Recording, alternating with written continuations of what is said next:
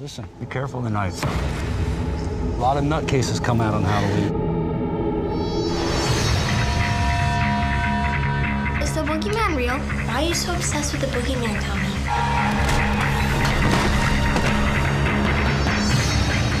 Halloween night, the boogeyman attacks kids who don't believe. Oh no, Tommy! Boogeyman's gonna get me! I'm gonna cut that mask right off your face. He's come back for his baby sister. To do what?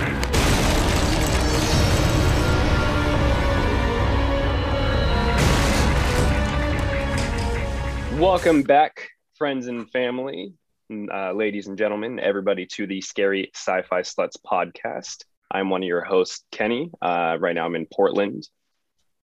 And I'm Brandon. I'm still in Portland as always. And we actually have a special guest with us today. Um, who do we got here? Uh, my name is Jordan Black. I'm also from Portland, so all Pacific Northwest residents currently. Yo. What's your deal, Jordan? What's uh, what brought you here today? Yeah, man. Um, so Kenni and I used to go back, used to hang out a lot. up, Kenni, I'm and, not you hearing know- anything. Oh. What's up? Technical difficulty. Oh. Oh, no worries. Um, so Kenni and I go back. Uh, we've been friends for a long time, and uh, I'm currently working on my own projects. And he hit me up and was like, "Hey, do you want to do this like kind of spooky sci-fi sluts podcast, if you will?" Uh, and I was like, "Yeah, dude, totally. Let's let's talk about some horror movies. It's October. It's spooky season. It I'm here for it." All right. So Oh, we are here as part of our Halloween in reverse uh, review in reverse movie retrospective series. Um, those of Mhm. you that have been following me and Brandon covering the series so far, we just kind of decided that anybody can do the movie series chronologically. That's you know it's good and fun, but it's it's unoriginal. So we're like, hey, let's do it backwards because we're kind of stupid, and why not, right? And Yeah. so we've made our way through Halloween 2018. um, we did most recently Rob Zombie's Halloween 2, which is a direct sequel to what we're covering today, which is Halloween 2007. Um, before we get into some movie information, what what were your guys's uh, like memories of this movie? I know we're kind of all across the board here with with different things. Like for myself, I saw this one. I didn't see this one in theaters um because I was Mhm. too young at the time. 2007, I was 12 years old. Wow. Um, Yeah. So I remember bootlegging this. Sorry, FBI, please don't listen. Um, I bootlegged this, and I actually got uh, I forget what it's called, but it's like the uh, unfinished version. Like it was a cut that generally sometimes gets released um, illegally by like some cast and crew or hackers or something. And so I, the first version of this movie, which there's multiple, um, I believe was closer to the unrated cut. Um, and there's a couple scenes that I specifically noticed that were omitted from this version that me and Brandon watched. So then, what, what about you guys? Where, what is your history with this movie? Well, uh, as you probably know, this is my first time watching it. Yeah, And it was Mhm. definitely interesting going backwards. So we'll have to talk about that more later. But um, yeah, first time watching it. Um, so not too much on that. Jordan. Yeah, fair. Yeah. Um, this so I grew up with kind of strict uh parents, and this was one of those movies that I like definitely couldn't have gotten away with watching it at my home. So I definitely watched it when I was yeah, probably probably 12, probably 13, something like that. But even then they wouldn't have let me watch it. And I remember seeing it at a buddy's house because he his parents polar opposite, like just didn't care. Um, I remember it being just like one of the most shocking movies that I had seen at that age. Like um, the language, the the imagery, like it all just like resonated with me. So I remember even now like distinct scenes, um, which we'll probably get to later. But um, yeah, definitely not something I would have seen, but it was one of those like, oh, you saw it at your buddy's houses. Yeah. And what what is your um, I know you had kind of a stricter household, but as far as the Halloween series in general, do you have any any like overall impressions of it. Like I grew up with the series, so Mhm. I'm I'm always biased. I, I prefer Michael over Freddy over Jason over any type of like you know Yeah. horror horror series. Sweet Michael, sweet boy. Um, I actually don't have like a ton of experience with it, and I think um because we lived together at one point. I think you're the one who actually introduced me to the original, the John Carpenter cut. Oh really? Yeah, I'm not surprised. I think so. All right. So that's pretty much it. Cool. Uh, yeah. So let's get into a little bit of uh, details of the film here. So it was released August 31st of 2007, which is interesting because it's kind of on the tail end of summer, uh, beginning of fall. You would think it would have a closer to you know October release date. I'm not sure what the reasoning was behind that. Uh, budget only $15 million, which pretty typical of, of horror movies in general. They tend to cost really cheap and make a lot of freaking money. So this one made uh, a worldwide box office of eighty million four hundred sixty thousand and nine hundred forty-eight dollars, which is quite a fat return. So Not bad. easy to yeah, it's all right. All right. Pretty damn good. easy to see why they greenlit a sequel pretty immediately. Um, Mhm. now getting into some ratings. So the Metacritic score, uh, 47 out of 100. IMDb rating um, from viewers and audience was a 6.1 out of 10. And then comparing that to the Rotten Tomatoes score, it has a 28% rotten uh, tomato meter and then a 59% also rotten audience score. So it seems like general consensus about this movie is that it is not great. And I was actually surprised Wow. because having not seen this in quite a while, um, I remember having like holding this movie in higher regards. And I, I thought I must have just been, you know, creating stuff in my head, but I had thought that audience reception was much better than critic reception, which it is a little bit, but not not by much. And it, it kind of surprised me just to see that. Um, Yeah. And so this one, I'm of course, directed surprised. by no, I think, over here. yeah, I, I, I kind of, I, I have to agree. I think what happens is it just kind of plays into that, like when you watch it, like a certain age. Yeah. Because I remember, like, you know, I I watched it last night and had a wholly different experience. But I remember it, the edgy stuff like worked Mhm. for me when I was younger, and it, it, that shock value actually affected me. yeah, But again, I was less than 16 like Right. not even the target age Right, and it right. worked so that kind of yeah so I, wonder- I, understand that I wonder how differently scores would be if they had like a subgroup for like teenagers to rate the film and then like adults. Oh yeah, probably you know 13, 14 year olds different. would be like, oh my god, this is best, most violent. There's 10 out of boobies 10. in it. Ten out of ten Yeah. movie. yeah. there's a mini michael and he stabbed judith oh my god. Wow, she was naked too. Oh no, wait, That no, she, scene- had, she had a shirt on. sent me by the way him coming out with his giant head oh my god the mask just yeah, did I not think fit I think there's a lot of unintentional comedy in this. There's there's no- a few and the no points, music cue holy shit there's a few points we'll get and no into. spoilers Um, So yeah, movie directed by Rob Zombie, um, written only by Rob Zombie, which I, I've seen a few of his other films. I think he's generally um, at least one of the writers, maybe not the entire the sole writer. And I, I feel like it's not something that he does great with. He might need some help in the writing department. It's just me. Don't come after me, Rob Zombie. But just thought. i think i think that's a fair assessment Yeah.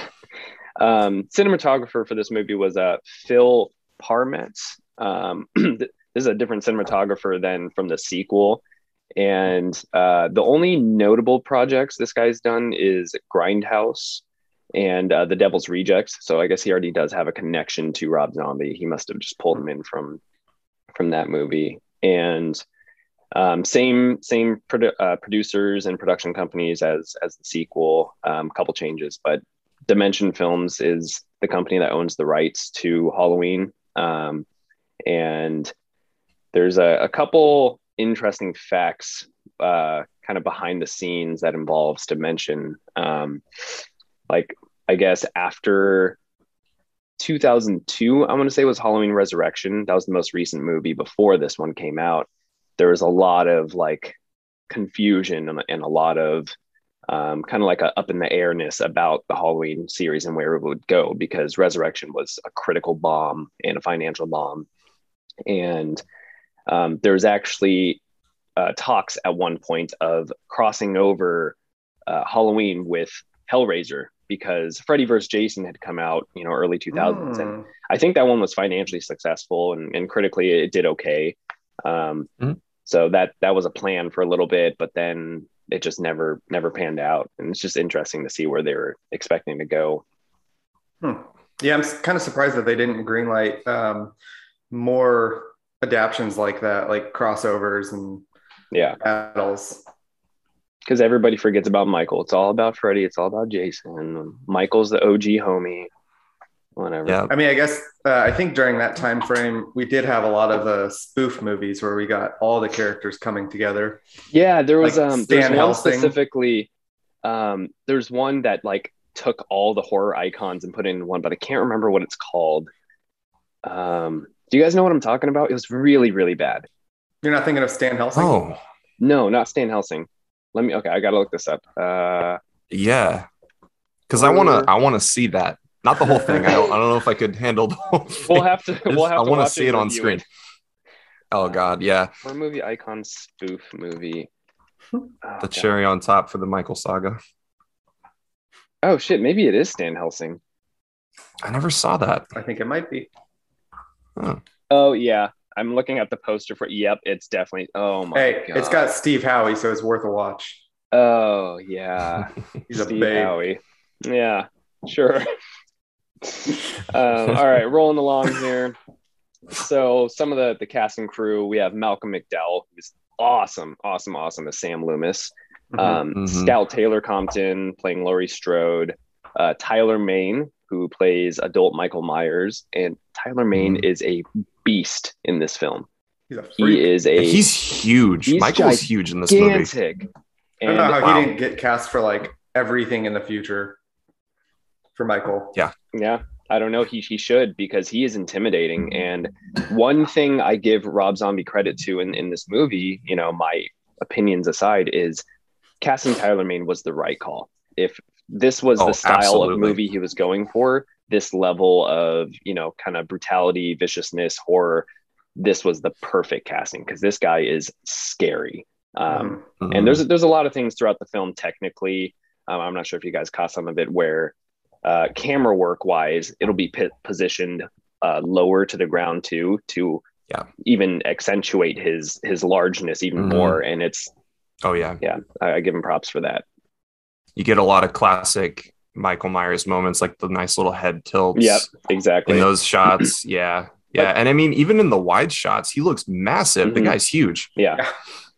And one one thing that this this film um because essentially how this movie works is the first part first third or so is a reimagining retelling of michael myers and what we know to be michael myers as a kid and then the Right. second um, two thirds or the the second half of the movie is almost a pretty um, loyal like remake of the original um, with some modernization, a couple extra things here and there. But it, it's I'd say it's a pretty close remake.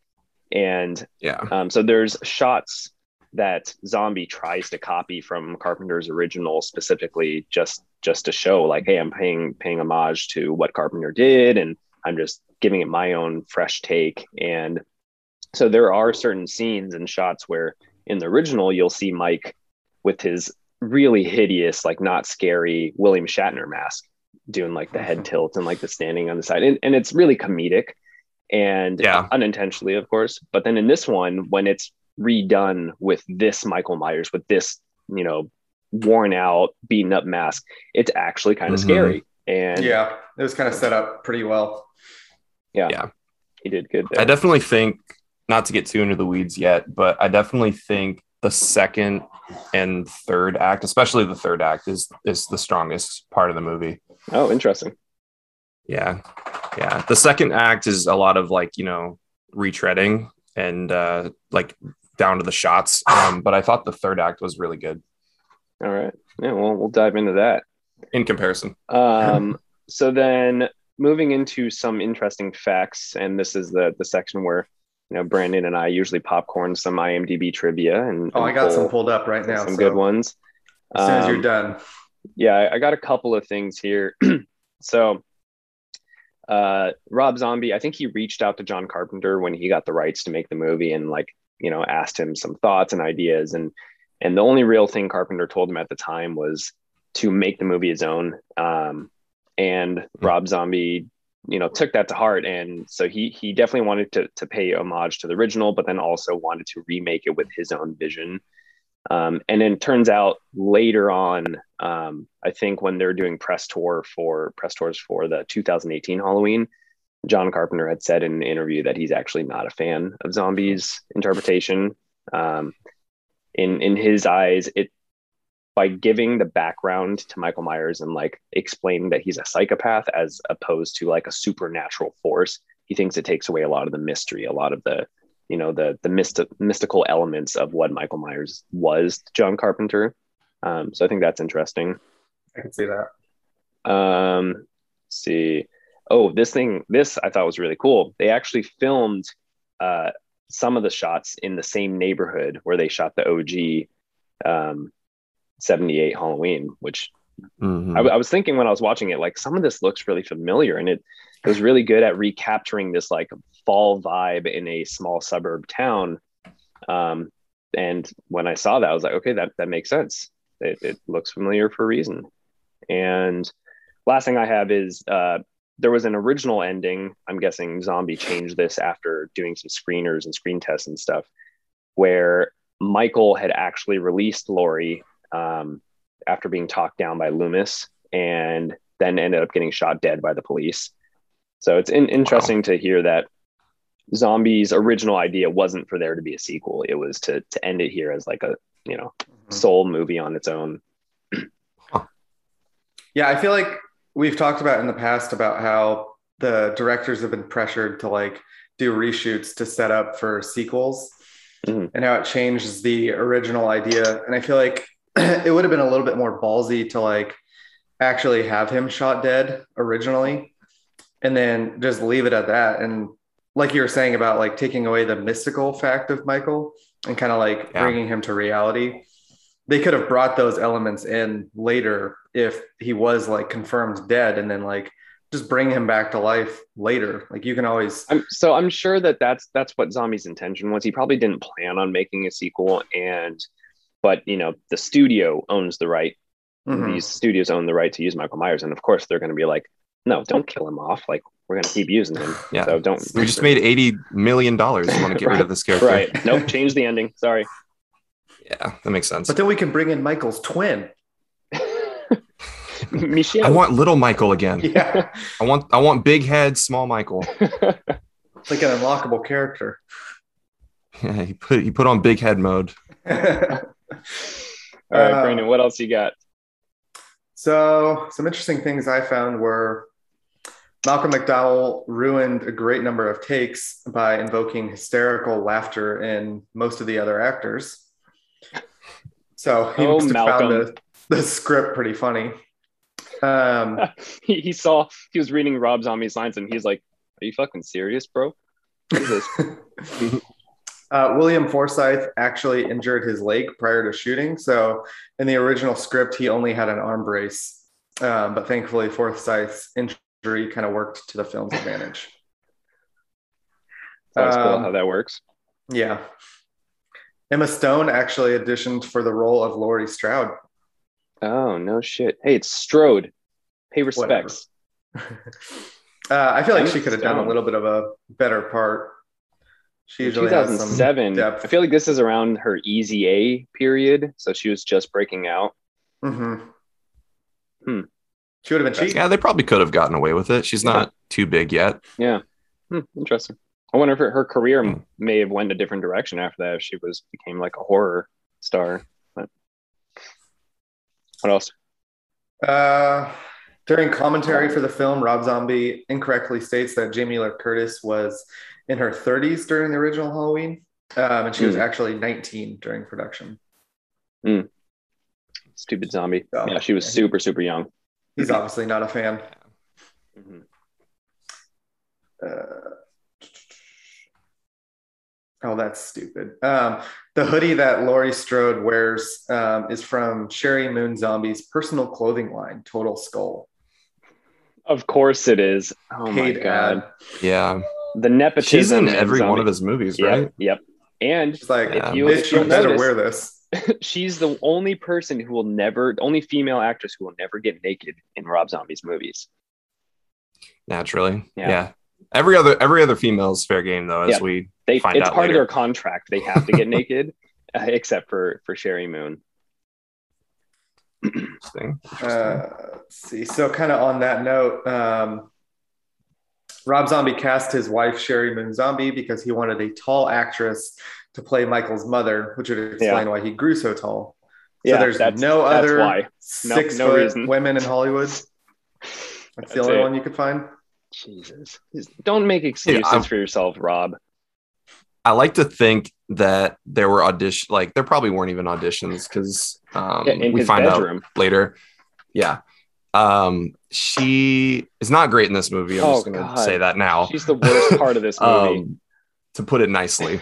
Uh, so I almost want to think that like he had to make up a reason to validate it. Like, I mean, he's directing it, but I almost think that he just made up a reason. Oh yeah, you know, she's pretty tall. Michael's gonna be tall, Yeah. so he had to explain it to the on, dude. studios. They're like, "She's terrible. Please don't cast her." And he's like, "No, no, no, no. Look, look, look. There's a psychological, biological reason." no, but yeah, she's blonde. It tracks. It totally is gonna work. It's totally gonna work.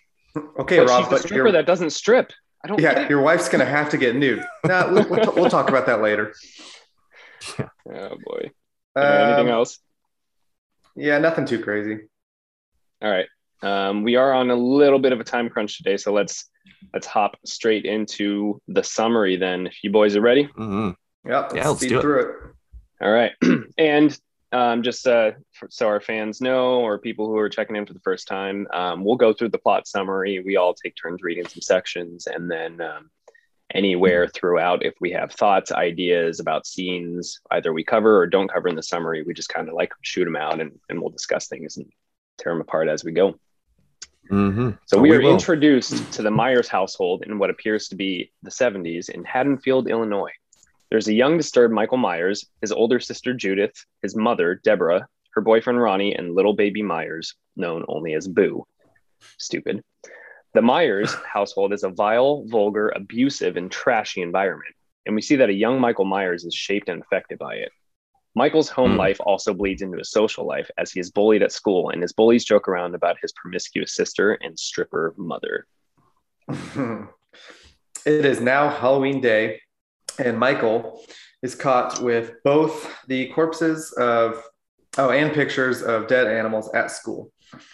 The principal introduces Mrs. Myers to Dr. Samuel Loomis, who thinks that Michael's animal murdering tendencies could eventually translate to people and believes that he could help. Uh, and of course, directly after this conversation, Michael brutally murders his bully before going on a murderous rampage at home, uh, killing his older sister, her boyfriend, and the stepdad, only sparing his baby sister.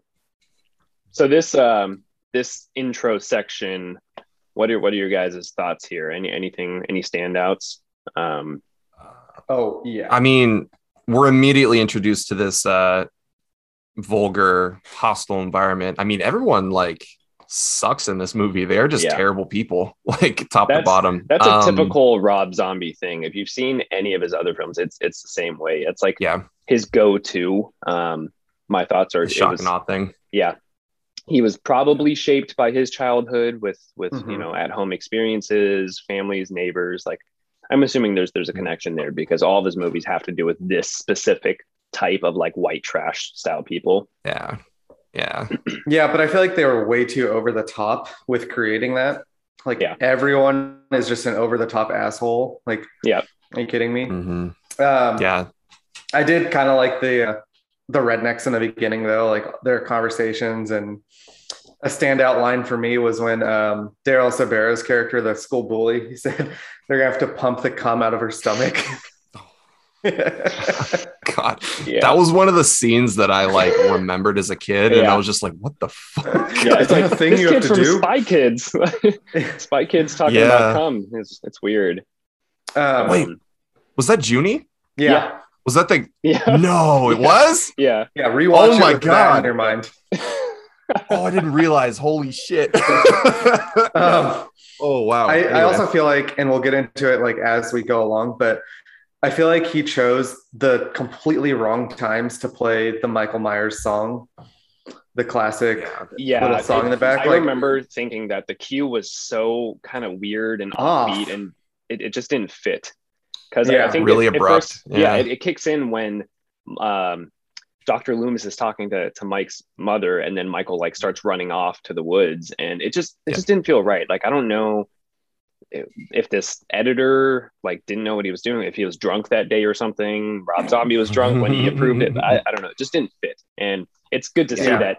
You know, I, I have kind of a film technical background, and Brandon not as much. Jordan, yeah, you're learning a little bit of the stuff, but like that three different people can recognize that. It's yeah, we're not crazy. I was gonna say like we can we can armchair expert any scene anything, but like if if you know if you know if you take like what we watched, we're hundred percent of the viewing category of you know right now, and Mhm. maybe even like fifty percent in the last year. But uh, three people coming together and being like, yeah, this just doesn't hit. This Um, one specific thing is wrong. you know, Yeah. it, it it probably doesn't hit. I mean, the reviews speak for itself, but yeah, it just felt weird. And then Yeah. they reuse it later, you know, equally as awkward.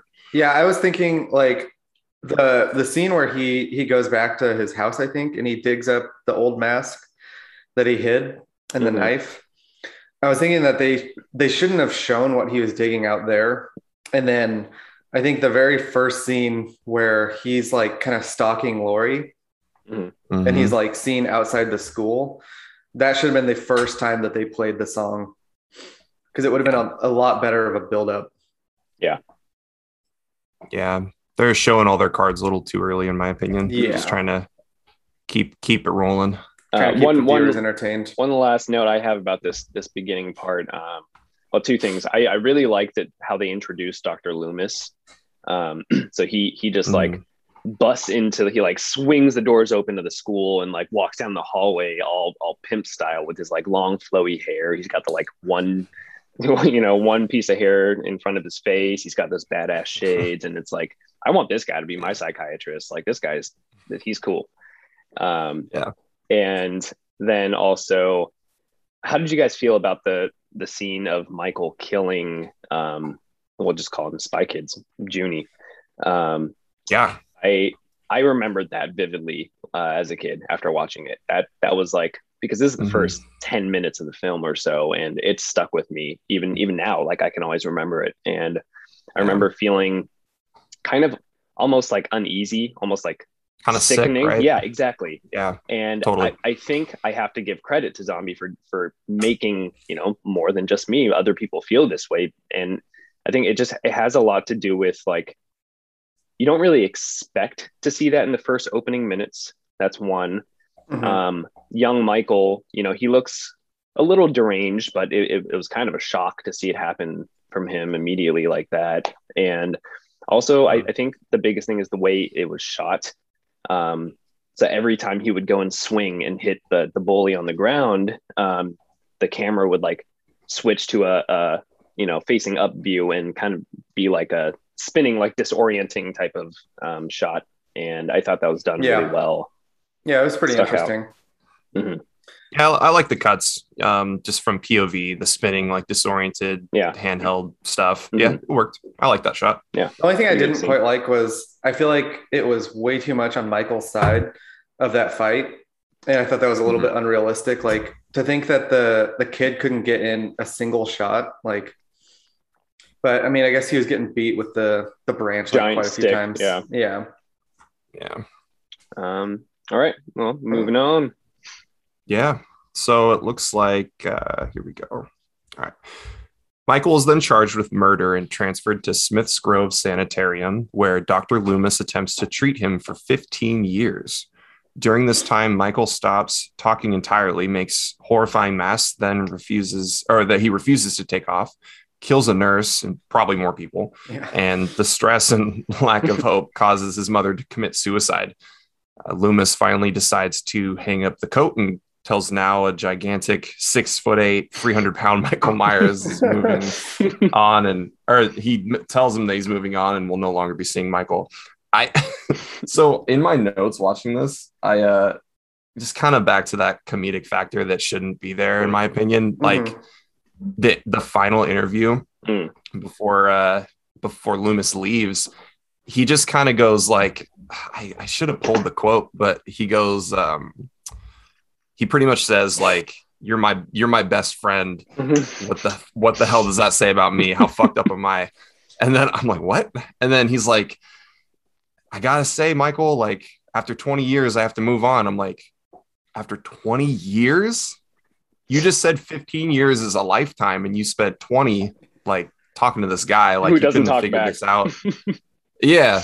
He's like, You haven't spoken in 15 years. Yeah. After 20, I think I'm hanging up my coat. yeah. It was um I- out a little of- early, buddy. I kind of liked the moment a little bit, but I, I'll agree it was oddly comedic. But Yeah. I do like. I think that's just the writing. Yeah, I, I do like this twist in that um, in the original Halloween movies, like you didn't get to see this part of like Dr. Loomis and Michael's relationship. You just knew Dr. Loomis was his doctor, and that's that's basically Oh, it. Um, but in this, seeing a little bit of the childhood um, aspect of, of Loomis actually talking to, to Michael when when he was vocal um, at, at the very start of things, and then progressing over time and seeing that they they still you know he was still there trying to connect with him and nothing happened and I, I like that a little bit. It was it was a different take and I appreciated it. Yeah. Any notes here, Brandon? Uh, well, yeah. Before we go any further, because we're about to get out of the the young Michael era, Mhm. what did you guys think about young Michael and the actor that they chose, and kind of like some of the choices there? Fantastic. You're an idiot. Yeah. What? I thought he was so good. Savage. You guys need sound cues. Where's the air horn? Oh, I, I oh, do that. I'm working on it. I pulled those in. Don't worry. No, I mean, Damn, so we I actually- came in watching after watching Halloween two, and um, Jordan, I Yeah. don't know if you remember this, but they actually changed the kid that that plays Michael Myers um, Hmm. because this kid grew too big too quick um, for the sequel. Yeah. and the the kid in the sequel is is the least terrifying kid you would ever expect. He looks like a Mormon that you know goes around knocking on people's doors, passing out Bibles and stuff. And this kid, there's so many different levels to his face. Like Yeah. he, he's like Karl Urban, where he, you can get so much from just his face, and I really applaud that from a child actor. I thought he was, yeah, I gotta say, I thought he was pretty good. And I don't know if it was because how it was shot. Mhm. Um, but one of my favorite scenes was actually, um, you know, we see Michael spiraling more and more, and he stops talking altogether. Mhm. And uh, his mom comes to visit, uh, and they step out of the room um, with Michael and talk, you know, her and Loomis. And then a nurse walks in and leaving a nurse alone with a psychotic killer, just one of the other sins of this movie. But And she turns her back. um, yeah. she's like, oh, let me just turn my back and give you my neck, which he fully takes advantage of. Yeah, and, she's and like- kills this nurse. Come on.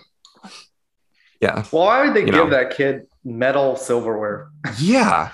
He gave him a metal fork. Like is- he used it. So It was the 70s or 80s, I, I guess. Whatever. Pre 9/11. yeah, pre 9/11. safety of the wind. This is the hitch. This is the hitchhiking decade. You know, serial killers are booming right now. Exactly. Serial killers are in.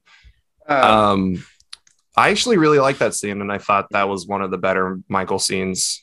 Yeah. young Michael. I agree. I don't know. I thought he did a good job when he was wearing the mask because it kind of took me out of like the actual actor.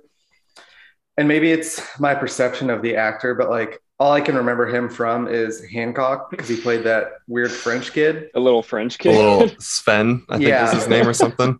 So that kind of took me out of him playing You're Michael, which is him, bro. intimidating. Yeah, I mean, hey, it's his fault. He shouldn't have played Hancock. Creepy blonde kid. Yeah. Yeah. I also just don't like his hair. I feel like it's way too long and weird. but that's that's part Yeah. of like the magic that makes him work as a young Michael Myers. Like it's greasy, it's like multicolored, it's like always hanging in front of his face. I, I think it really works for this movie. He kind of looks like Rob Zombie, Yeah. Oh, like a little bit, oh, like oh. the long strangly okay. hair. Uh, All right. I think we're gonna have to do another video where we're just directly making comparisons to Zombie's life in this Oh, movie. God. Maybe maybe he's trying to tell us something. Should we call the cop zombie? Uh, All right. Well, right. maybe I'm on the out for this one, but Kenni, why don't you go ahead and take us further through the plot? yeah, All right. let's, let's do it. So Michael then links up with Michael Schofield and Lincoln Burrows as he busts out of Stupid. Anytime there's a prison break scene in a movie, I'm gonna make a prison break reference. Mhm. Sorry, guys. Killing all 10 of the staff that works at the sanitarium because no one else works there, and starts to make his way back home to Haddonfield. Along his journey, he meets Joe Grizzly, a fine young trucker man who is trying to pass a Taco Deluxe Supreme in peace, but ultimately met an Joe untimely end. Rest in peace, Best Joe Grizzly. character. Got to pour one out for the homies. Rest in paradise. one for the home. Mike, Mike Mhm. takes Grizzly's trucker jacket, then finds his way back to his old house, which is abandoned.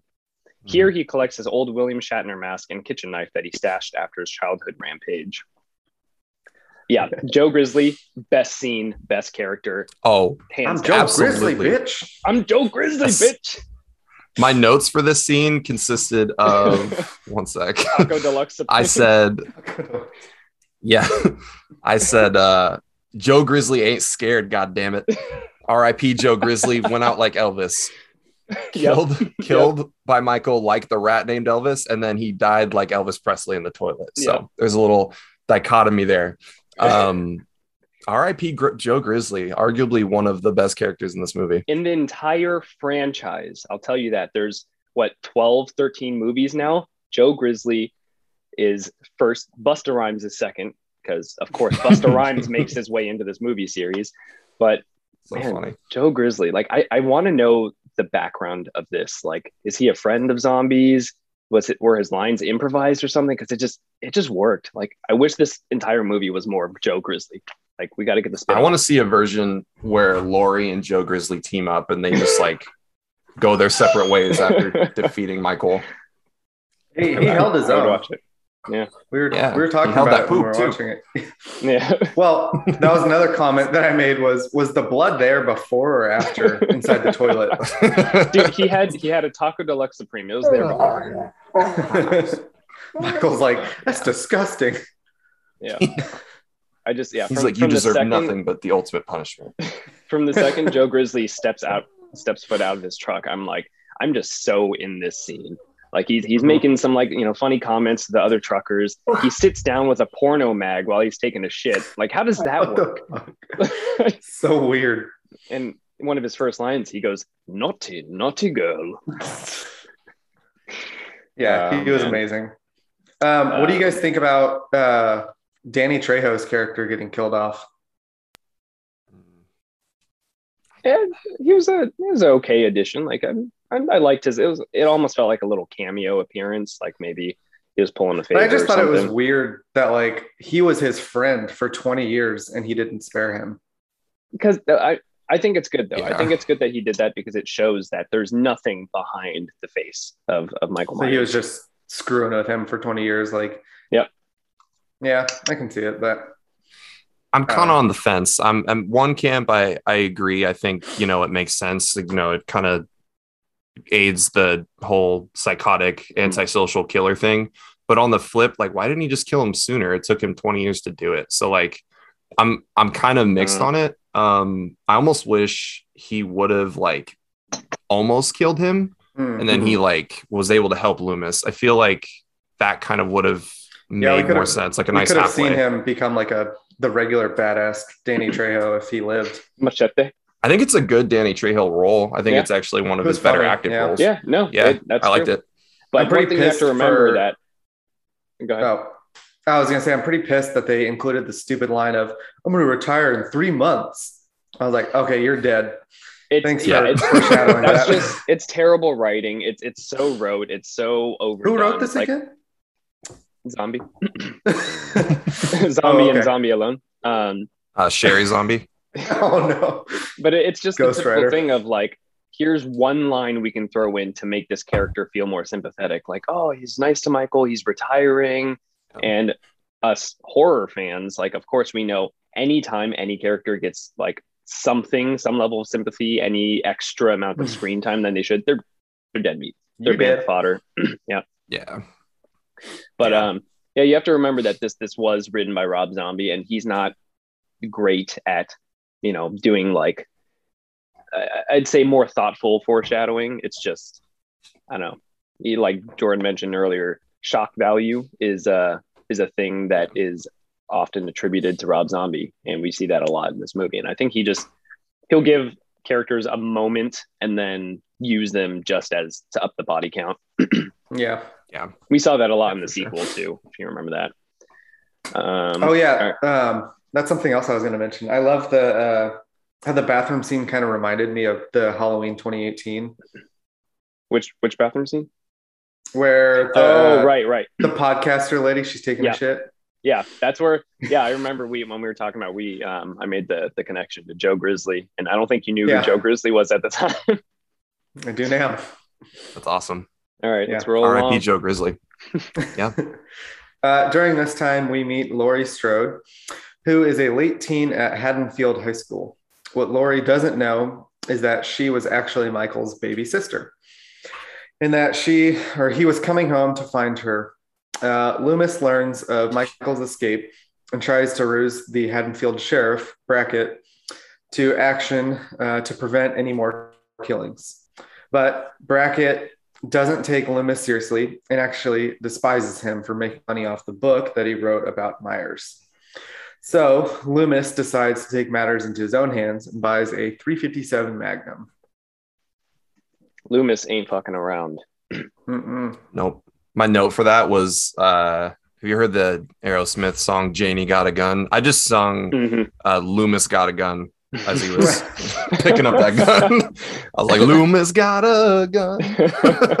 Inserting Yeah, that you ain't messing song would have around, bro. actually made sense to this movie. Oh, yeah, that would have been hilarious. I mean, it can fit in there. yeah. These music choices are just like insane. Uh Love Hurts with young Michael. yeah, it's Couldn't believe that shit. it was stupid. Wow. It was it had no place. It was cutting back and forth, especially between like his mom stripping and young Michael sitting there sad So on all. It was it was a terrible choice, terrible editing. So weird. It was like a Um, breakup song. It was so right. weird. I didn't like that.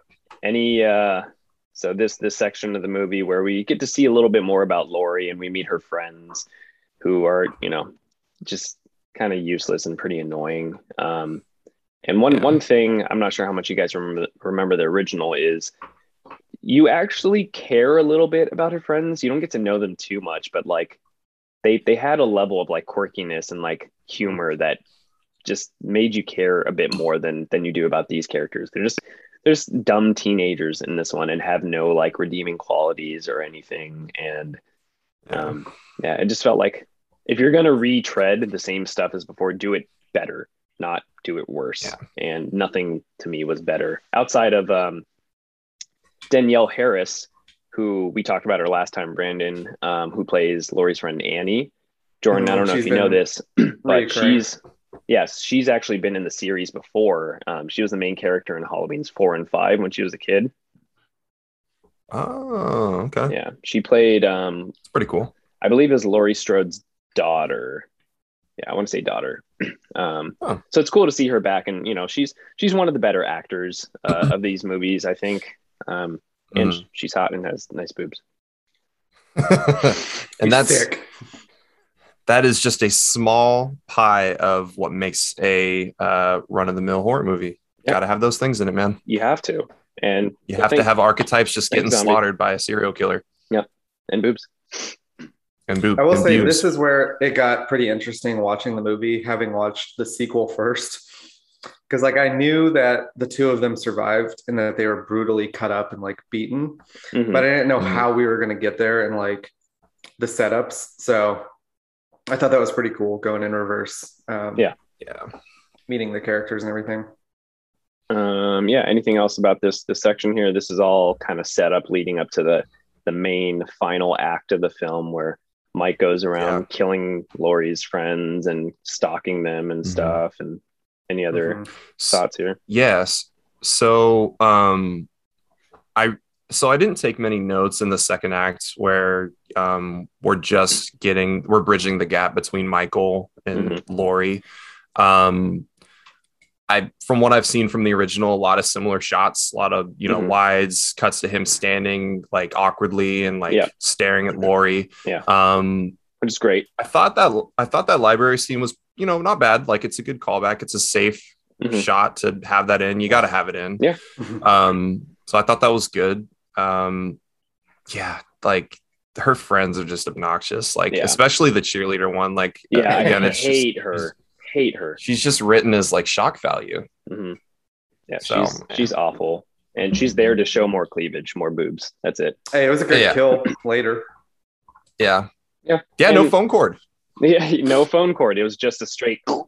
Um, but I do like that Rob Zombie decided to keep the uh, the the Bob wearing the sheet thing and the go get me a beer from the original. Is that in the original where where he cosplays as his as her dead boyfriend? Yeah, it's it's actually a lot of it's really similar. Like they go into the house and they That's fuck funny. upstairs, and then the guy only lasts thirty seconds, and then she says, "Go get me a beer," and he runs down to the van, gets a beer, comes back in, and then Michael um, kills him the same way. So he like pins him up on the wall, Gotcha. which I, I love that they he redid that, and oh, um, they did that in the original too. Yeah. Okay.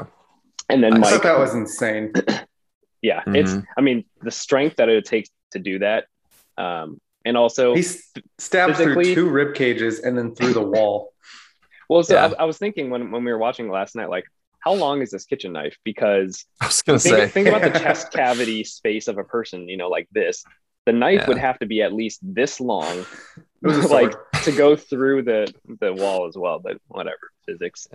two foot long kitchen knife. It uh, it deploys when it gets stabbed into uh, inadequate boyfriends. Yeah, you, you get at Uh, a very specific store. It's it's hard to find. Yeah. Um, but I do It's a Michael Myers special. The, uh, the the little bit of humor of Michael Myers to where he decides to throw on the sheet. Like it's it's pretty funny, uh, unintentionally, of course, but I don't know. It's a little a little sick and twisted, and I, I I love that this time around Yeah, um, we see a little more of how Michael's sick and twisted, so it makes more sense. In the original, you're like, why the fuck would Mm. Michael Myers put that on? Like it's really out of character. But this one makes So I, sense. yeah, I heard about the changes like with the the kills here. You know, like the the phone cord scene, Mhm. but I didn't know upon rewatching this that that's in the original. So my Mhm. co- my my comment for that was literally just cosplaying with Michael. I'm like, why why would he bother putting on a sheet and glasses? Is he just trying to like be like it's just purely for camp? Like it's Yeah. it's funny. yeah. And I cute. liked it. It, it just callback. made me laugh. Yeah. Being cute Um, and goofy. there is one so there's a, a scene here where loomis goes to um, the graveyard where michael's sister and and uh, mother are buried and i really like this scene Mhm. because it's i want to say it's a pretty close remake of of the original scene from the, the og movie um, Mm. you know going as far as like i think the music cues are the same the camera shots and movements are the same so it's a very wide shot and it's like slowly panning and um, some of the dialogue is even really similar. Of course, it's given the Rob Zombie "fuck this, fuck that" twist. Um, Yeah. But there was one line I just I like lost. It was so funny where the the gravekeeper, as he was showing Loomis to the grave, he said something like, "Oh yeah, uh, the Myers family. The there was that asshole doctor who wrote that book." And then Loomis goes, "Oh yeah, I heard it was a masterpiece." yeah. And then he quickly moves on. He's Yeah. like, I heard it was a masterpiece. Anyway, The, the line delivery from Malcolm McDowell was just golden. That it was Just- perfect. had to defend that book. yeah.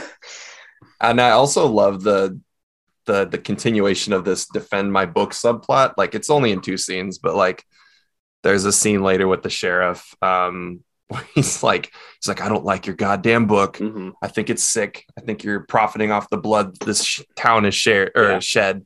And then he's like, he's like, just just look at the cover. Look at, Look at his eyes. Yeah. And he's the like, okay. eyes of a psychopath. Yeah, he's just like dissing this book to no end and really upset about it. And I was like, Yeah. oh yeah, this is actually like I feel this scene. This is good. And then So- he's like, just look at the cover, bro. And he's like, yeah, sure. All right. um, one thing I, I don't know Um, how familiar you are with the sequel to this, but the book subplot is actually like a main feature of the the next movie. which I thought was interesting. Oh, okay. Interesting. Yeah, yeah, that and the stupid white horse. And let's not get into the White Horse. It's not in this movie, so we're all happy. Um, you'll Um, you'll yeah. have to uh, go back and watch our our H two review. You know what we're talking about. yeah. oh Um, boy. Yeah, I never caught that sequel, but Oh. um, It's I had some thoughts about the the, the sheriff too. Yeah. But what, were you gonna Brad say? Brad Dourif. Um, I'm not sure if you guys are familiar with him, but yeah, Chucky. Chucky, voice of Chucky, Wild. pretty awesome. Good callback. Yeah, that was cool. I uh so moving moving past that initial the, the friend death, I don't even remember her name, the the cheerleader, but uh when we get Um, with we get to Annie and no, not was Laurie. it Laurie's Lin- the main Linda? Linda. It was Linda. Something with an L. yeah, L- Linda with a Y. Uh so we move on to Annie and her boyfriend and they're doing their thing just like just like Linda. Um, but Annie gets a chance to actually get away for a second and she she gets a, hold of a knife. I was actually impressed by that. I was like, Mhm. oh snap, she's actually gonna try to defend herself. yeah. Um the movie so the movie really started working for me like around like when so Laurie's parents um get killed. Mhm. Uh, from that point forward, the movie started working for me just a little bit more um in terms of just good like Michael Myers content. Yeah. Um that that kill with her dad was insane. Like I did not expect that. That, That was just so fucking fast. Best kill of the movie, him killing Laurie's dad. Yeah. And I think Yeah. it's it's really stood out to me because there's a lot of deaths in this movie. There's a lot of kills, but that one Yeah. specifically, there was like so much like built up tension. It came out of Mm-hmm. nowhere. It was so unexpected. Mhm. It happened in a second, immediately. It was Yeah. so like like it, it was really brutal without It was- showing the brutality, you know? Yeah, it was jarring. There was like no tension at all. It was like, Yeah, oh, I'm gonna, I'm gonna go turn on the TV or Yep. whatever, and then just like immediately uh guts this guy. Yeah. And then the tension beautiful. starts to build a little, and then it, it boils over when he snaps Laurie's neck. Um yeah, that was a good scene. But uh moving to like uh Annie's uh, attack, Mhm. I thought that whole bit was good too, Yeah. especially when Laurie comes into the house to find that Annie's still alive and her Mhm. boyfriend is like hanging from the second Yeah, story that was awesome. um with the pumpkin head, like just more camp. yeah. Um the shot where uh Laurie is going to go make a phone call to the police. and um, Michael's, behind the, house. door. Yeah. pushes the door. Oh my great- god, it's amazing. that wide is so great because it's you know they cut back and forth between it but it it's uh it leads into him like pushing the boyfriend hanging Yep. from the second story Uh-huh. yeah, i thought that whole all the wides in that are really really good yeah, that entire like that. entire sequence is is is amazing, and it it adds so much to the depth of Michael Myers as a true psychopath, and it just also like toying with people yeah yeah and it, it like it also gives you this energy that we haven't felt in the movie yet we've seen michael kill people we've like his br- uh, prison break scene was you know it was, it was pretty cool it was really quick really brutal really violent but it wasn't to me it wasn't scary and this to me was scary and Yeah. I, I really enjoyed it Yeah, it shows that Yeah. he's like cognizant enough to set up a trap because he Mhm. spares Annie so that he can lure in Laurie. yeah yeah. Yeah that whole scene is is really good. Elevated the movie for me. Yeah. If only the Um, entire movie was this you know? Yeah. And joe grizzly. And joe grizzly. Yeah. I just need joe grizzly racing to the crime scene like loomis and uh and sheriff you know? That would be the the unofficial eating a burrito. Eating a burrito. He doesn't Oh, learn. man. he'll Now- probably need a bathroom So now trip. we need a HBO Max series adaptation where he's he's the detective or whatever. He's the doctor. Always eats a burrito. That's his thing. You know, sometimes detectives they smoke cigarettes, they drink a lot. he eats a lot of burritos, and he just go and seeing the aftermath of Mike Myers all the time. I just need it called. I just need it to be called a Grizzly Halloween, and we can follow There Joe Grizzly go. around. It's amazing. Uh, all right, Jordan, you Um, want to get into the last yeah. section here of the story? Yeah, let's do it. All right. So on Halloween night, Michael begins his second annual murder party. As he goes through Haddonfield, killing everyone that has connections to Laurie. Uh, eventually, he tracks down Laurie down, tracks Laurie down using the Find My iPhone app, and shows her a picture of him as a kid. uh, holding little baby Laurie. She doesn't understand and takes this moment to grab a knife and stab him in the neck. Um, I actually really like this shot too. This Yeah. was a good scene. Yeah, Um, really good. her kind of edgy, like "fuck you, fuck you," Yeah, like it it it was one of the times where like the writing didn't bother me like with all Mhm. the swearing and like the vulgarity like she's panicked Yeah. like she's swearing at She's him that, that worked fine Mhm. yeah. you know it worked just fine um but yeah the shot where he like takes his mask off and then just kind of like Yep. sighs of relief and like lays like sits there like Mhm. staring at her Yeah. the wide from in Yeah. the corner i actually really like the scene yeah, good camera Um, work. Um, the, the tension was there because you you didn't know what the hell was happening. Like, is he just gonna kill her? Is he is he gonna rape her? Like, what, Yeah. what's going on here? You really don't know. And when he pulls yeah. out the picture and he's just like, it's like, bitch, look at the picture. And she's like, I don't know. Yeah, yeah he, good. he was trying to caveman drawing to to Laurie, like He's, just like, trying to get any message dirt, across. I love you. Yeah. Yeah. Drawing arrows, pictograms, yeah. Yeah. Um, so she stabs him in the neck. Uh, this pisses him off a little bit, and he decides, "Fuck it, now I'm gonna rampage ever everywhere again." Uh, Loomis shows up with his big ass 357 and shoots Mike a few times, but uh, he gets right back up and crushes Loomis's head, nearly killing him. Michael catches up to Laurie and for whatever reason, whatever reason, bum rushes her off of a fucking balcony, uh, barely conscious and barely alive. Laurie grabs Loomis's gun, shoots Mike in the face, which we know is ineffective, I'm sure. Um, hopefully, ending the Halloween nightmare. Yeah, they. I think Yeah. they uh they didn't show exactly where he shot or got shot for good purpose to set up that Yeah. sequel. yeah. What what you It's don't a, see if it's you a plot hole. if you got it's the nice. reverse shot, you would see him going like this. it's just, the grazed ear. me. just grazed me. We're good. Miss. just a close up of his blown off ear.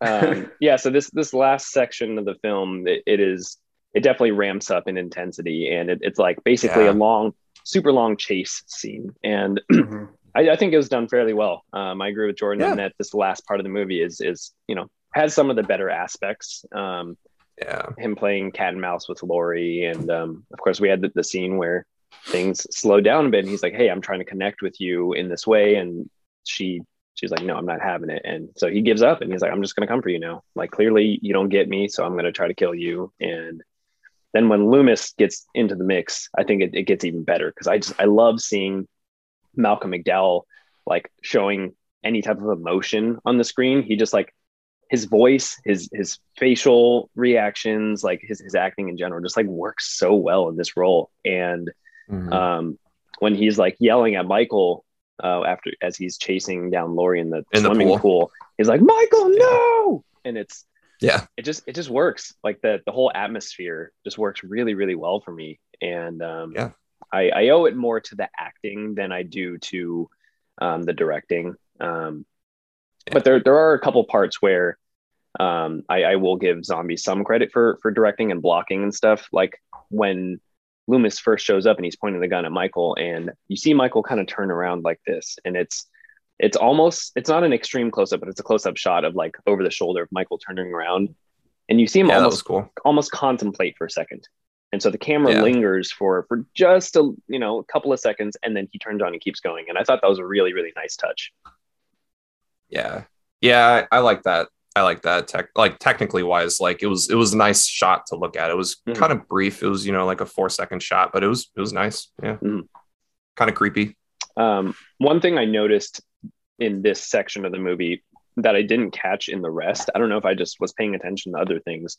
And I've seen this movie a handful of times, maybe four or five times, and I don't, think I've ever caught this. But when Michael is, uh, when Laurie's like up in the rafters in in the house, and Michael's like using the stick to try to get at her, that's like one of the first mo- that's one of the first moments where I notice his his like very audible grunting. Um, Yeah. it, it's something that thinking back as when I watched these movies as a kid, I thought he only started doing in the second movie. But now that we're rewatching this one, I noticed that it, it's actually a consistent thing. And how do you guys feel about that? Because in, in the original movies, Michael makes no sound outside of his breathing, outside of his, you know, Darth Vader breathing. And what do you think? What do you think about it? I mean, I thought it was um, on par with the movie because this is the first movie in eight films that Michael has even talked. So Mhm. the fact that he Yep. grunts doesn't seem too far off. Mhm. I feel like it was a, I- a fine choice. Yeah, I, I totally agree. I think it just aids the fact that this is going for more of a grounded Mhm. take rather than the Not supernatural, supernatural, take. yeah. I I think if they cut the grunting out, it would be a little. Um, I, I mean, it probably work fine, but I think it just aids the the human aspect better. Yeah, no, I agree. I, I I really enjoy. I know that's something reading some reviews and stuff that people complained about is like, why are we hearing Michael Myers? And it's like because this this is a different take. It's not he's not a supernatural Yeah. force. He's not the shape. He's Michael Myers, the person, and I I like that touch. Yeah, exactly. Um, I uh my notes for this these few scenes um I love when uh we we think maybe I mean if you've seen any Halloween movies or really any serial killer chase movies Mhm. um Loomis shoots Michael he goes down eventually and you know maybe he's not going to get back up. Mhm. um but uh Loomis and and Laurie make it to the car and she's like was that the boogeyman? And he's like yes I think it Yes, I was. believe it and I love yeah the delivery is great this is Mhm. a good line and um it's kind of campy but you know it's it's passable but Call back uh, to the original, of course. yeah so exactly that works then Mhm. um but he bashes through the window and Loomis is just like what the hell Yeah, Jesus. Christ and I think I think there's a there's a um another great podcast that talks about like essential scenes Mhm. in movies and I think this whole bit would be a great scene for something like that to Should encapsulate this whole movie. Tell him. Yeah. Um but I think seeing him get taken down and then being like their relief of him like potentially being gone being Mhm. like i think that was the boogeyman like he's not there anymore Yeah. um and then him busting through the window and then being like what the fuck i Yeah. think perfectly encapsulates halloween yeah. It's you just will not stay down good good pacing of of the scene good like like moment of relief. Like you said it's it's like things are are things over like they're done we're, we're moving on and then out of nowhere boom and it, it just it worked. It worked really well with the camera placement with with you know the lack of score in the moment. It was completely silent and you just hear the two characters talking and yeah it was it was great to see that. Yeah but that Um, definitely made me laugh but like in a good way. Yeah. Um, uh, we Um, are running a little short on time here so we got to move Yeah. forward and start wrapping up um, Mhm. so as a quick reminder to our listeners what we do here is a uh, each of us will give our best killed movie our worst killed movie and then our overall score and uh, with your score you just attach a little bit of a you know brief summary um, of, of why you gave it that score so why don't we give our Yeah. guest star jordan you have the go ahead Oh, thank you. How gracious. um, I gave it a five, and the reason I did that is it, it was pretty mediocre. Um, you know, it's very, it feels very typical. The the edgy stuff just didn't work for me. Um, I thought the first half did a good enough job to set us up for the remaining 2 Mhm. um, or the first act, you know, and uh, it told a good story. There was some stuff I liked about it. Um, but really, in the third act, um, I, I do think it is the better part of the movie when you know Michael is just being Michael, and um, you know I thought it was shot really well, Mhm. um, despite the writing being kind of uh, falling flat. Yeah. Um, but yeah, it just didn't build enough tension for me. Like, like if had I not been watching it for um for you guys you know to discuss it i probably wouldn't have finished it again to be honest and i probably won't, won't watch this like for a long time. Like but um i thought scout taylor compton was great as Laurie. Uh Yeah. albeit she was a little a little more out of the box and not as uptight as the original. Mhm.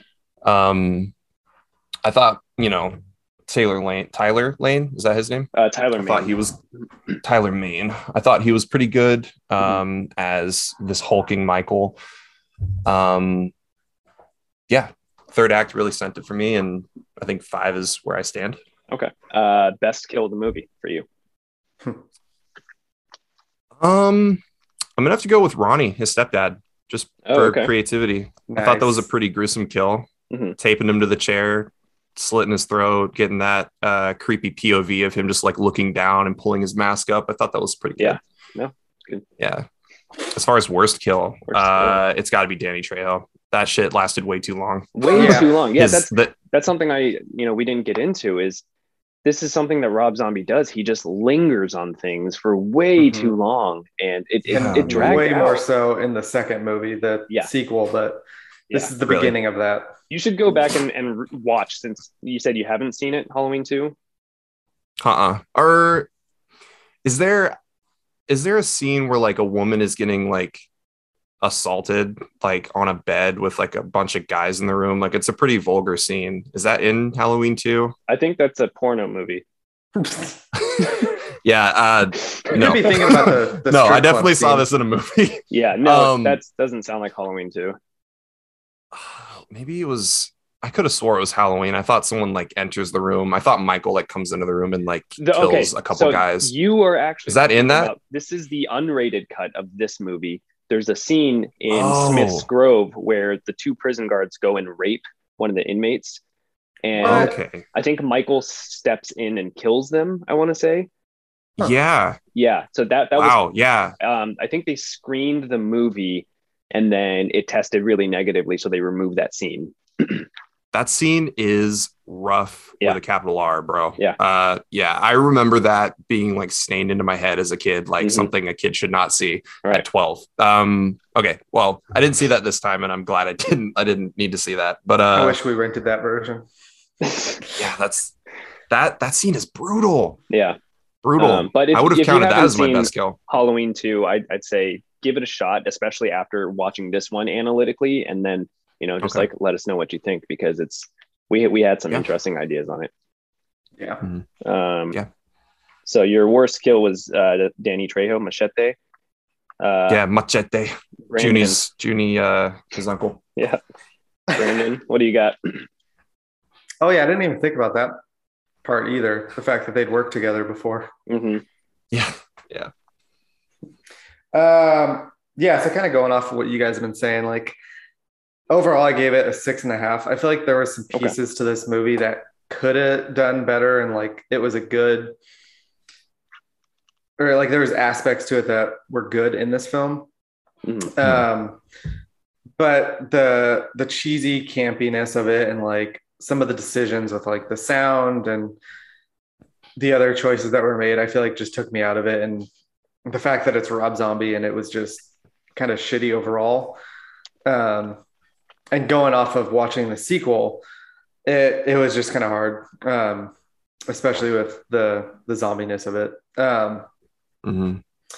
but I thought there was some aspects to it that were pretty good. Like, um, I think this might be one of my favorite Michaels, being Tyler Mane. I thought he did a really good job. Um, Mhm. I thought the kills were a lot better in this one because he didn't go so over the top with Like goriness and yeah, craziness. So I, I'd say it's definitely better than the the second one. Mhm. I don't know He what just- I he lost that one, his- but Whatever little restraint Rob Zombie had in this movie, it, it just like completely vanished in the second one. Like if you Mhm. think stuff lingers on in this one, like the scene with Danny Trejo, watch the second one, and it's like every single kill is the camera just Yeah. hovers for an extra like 30 seconds that it shouldn't, and Yeah. it's doesn't add to it. I also thought the scene with Laurie in the ceiling like lingered just a little too long. Like he was running out of ceiling. I was like, come on, let's let's wrap it up. Yeah, Just get her out of that ceiling. been edited. Like, Yeah. yeah, Yeah. So, makes sense. Um, and then I'm actually in agreement with Jordan for best kill, worst kill. Um, I thought Oh, best wow. kill was tied between the stepdad and the sister. Okay. So the throat slit and then him stabbing his sister in the stomach. Yeah. Um, Okay. I thought those were just brutal and really great for opening scenes. Um, And worse to get kill? right into it. Danny Trejo by far. Yeah. That's Yeah. so funny. Like that's exactly what I said for worst kill too. I'm glad we're all in Yeah. agreement in, in agreement that um Danny Yeah. Trejo's kill was just it was just not necessary. Like Mm-mm. it didn't need to be a, a two minute scene. Um Yeah. all right, Danny Trejo. So then yeah, I, I already kind of played my cards a little bit on on my what I thought was the best kill. Um Yeah. it, it was the shortest, most nothing kill of the movie, but because it it it was the only kill that that Rob Zombie showed his any level of restraint. It like for Yeah. some reason it just it was able to to ramp up that tension immediately. And Mhm. um, I remember uh, there was a like sharp, quick musical note that played when when he did slice the dad's throat, and just the Mhm. way that it was shot, like the way the camera was positioned. Yeah. Um, I think we, we it made my heart skip. It actually Yeah. got me to jump a little bit. because we, we see it first. We see Laurie's dad from a close up, extreme close up view, and then it it backs out to a extreme wide shot, and you see this towering person, this huge guy, come up and, and slice this guy's throat before he moves into the house, and you're like, oh shit, he's gonna fuck the mom up. And Yep. yeah, I really really appreciated that. Yeah. Um, so Yeah, good my scene. good choice. my overall score for the movie um i'd say probably would be a six six or six and a half um right where brandon is Yeah, I think we're all pretty close. yeah, um For sure. i yeah i i just held this movie in such high regards when i was younger and it, it probably has to do with watching it at a certain age and like not being exposed to different types of horror different types of you know violent Yeah. movies and Yeah. I, I wish that like there there are bits and pieces of this movie that I think are amazing that I think are done better than any Halloween movie so far. Like Mhm. the the dad's kill, um, like the casting of Tyler Mane, like a lot of the camera work around Tyler Mane to to really uh, emphasize his his you know size and demeanor. And I feel like in the hands of a better director, a better writer, we could have gotten probably the best Halloween movie yet. Um, Yeah. So I It's possible. I have high hopes for Halloween Kills. I'm hearing mixed things, but the reason that there's mixed reception, I think, is kind of Mhm. silly. And you know, Oh, when we get around to it, we uh, when we get to covering it, then we can dive into that too. But Mhm. Um, real quick, rapid fire, rank the the three movies so far. So, Halloween 2018, um, Rob Zombie the sequel, and then Rob Zombie the original. hmm, well, Jordan hasn't seen Halloween two, but you've seen the 2018 one, right? I did. Yeah. So, Um, probably easy ranking for I'd, you. I'd put that. I'd put that one above this one only because it the writing was better. Mhm. Absolutely. The writing was definitely better, and I also liked the ending more. I I liked this ending more when I was a kid. In my Mhm. in my notes, um, I was like, I remember liking this scene mu- much more. Mhm. I almost wish they would have just removed one of the cuts from Laurie screaming and just removed the baby cut and just gone straight into the credits. I think that would have been more effective to It's help to zombie hold the trying to show his artistic side, and if you had a problem with that, then just just wait, just watch the second one. yeah, Oh, The- the second, But I like the credits. I thought- uh, I thought the credits were good. Yeah, but the, the Halloween two is, is basically Rob Zombie, and you know, make a long story short, he didn't want to make the movie. He wasn't planning on it. Um, but then he also didn't. The studio was like, "We're gonna make it anyways," and he was like, "Okay, I don't want someone to tarnish my vision." So Oh he hated making the movie while he was making the movie, and he decided to make it like essentially an art house film. Um, so there's a couple different ways you Oh, can look at the movie. Um, but yeah, it's it's it's a it's an interesting view. Yeah. So Um, yeah. Any any final thoughts here before we wrap up? Um, I need to watch more Halloween movies. Yeah. After this one, I need a I need a season. palate cleanse. I need to see I need to see John Carpenter's. Yeah. Yeah. Would you Well- would you recommend this one though? If it were between all the I other think films? Uh, I know there's some duds in the lineup of all the movies. Um, I've In my opinion, as a Halloween things. lover, there are no duds. he can they can do no wrong with Yep. with the boy. Stay tuned for Um, next episode. Yeah. Oh man. Um, I would recommend this once. I think it's worth watching one time to see its qualities. Other than that, I, I don't think it's Okay. worth revisiting. Yeah. Yeah. I think I agree with that. Yeah. I I, I won't think- dunk on a movie too hard. I think it's worth a one time view. Yeah, I, I think this is this movie is is worth watching if you're a fan of the series, if you're a fan of uh, horror movies in general. Um, however, I would say if you've seen it before, I would I would say it's worth a second or third viewing, but skip through a lot of stuff. Like skip Second through or third? yeah and like i said i've seen this like four or five times um skip through a lot of the hillbilly stuff skip through just go to the, the scenes that that are actually like have that have weight to it like him busting out of prison Yeah. that short one minute scene i think is worth watching a lot of the third Yeah. act i think is worth watching um Yeah. Yeah, I don't need I don't need Ronnie hitting on his stepdaughter. Her stroking need- the bottle. Like we don't need that, you know. I I don't need uh, yeah, I don't need um Juni talking about uh pumping cum out of someone's stomach. I don't need No. uh I don't need Michael caressing his sister's thigh. I don't know if that's original in the original, but I was like, where's this creepiness coming from? I just I sung Sweet Home Alabama uh, in my head for the first act. I was like, this is just like weird stuff. right. Anyway, Uh, I got to get out of here. Um, Yeah. Thank you both for joining me. And, uh, Cool. yeah, you know, thanks the fans for for listening and tuning in, giving us Mhm. our views. And um, we're Rate, up to, review, subscribe. yeah, we're, we're up to some a, a good number of subscribers and viewership on YouTube. And uh, keep listening. Mhm. And yeah. uh, Brandon, if you want to take us out. Cool. Well, uh, as always, um, this is another episode of the Scary Sci-Fi Sluts podcast. Stay tuned next week for Halloween six, Retribution, Resurrection. Mm, one of the. I think two. it's like I don't know. eight. Who knows? Who cares? Yeah. Um, follow us on Facebook, Instagram, Twitter. Um, reach out, leave a like or comment. Um, and yeah, as always, we'll be back next week. and So stay Stay scary scary and stay stay sexy. sexy. Stay sexy. Ooh. Thanks, guys. All right, Thanks for boys. having me. Adios. Peace.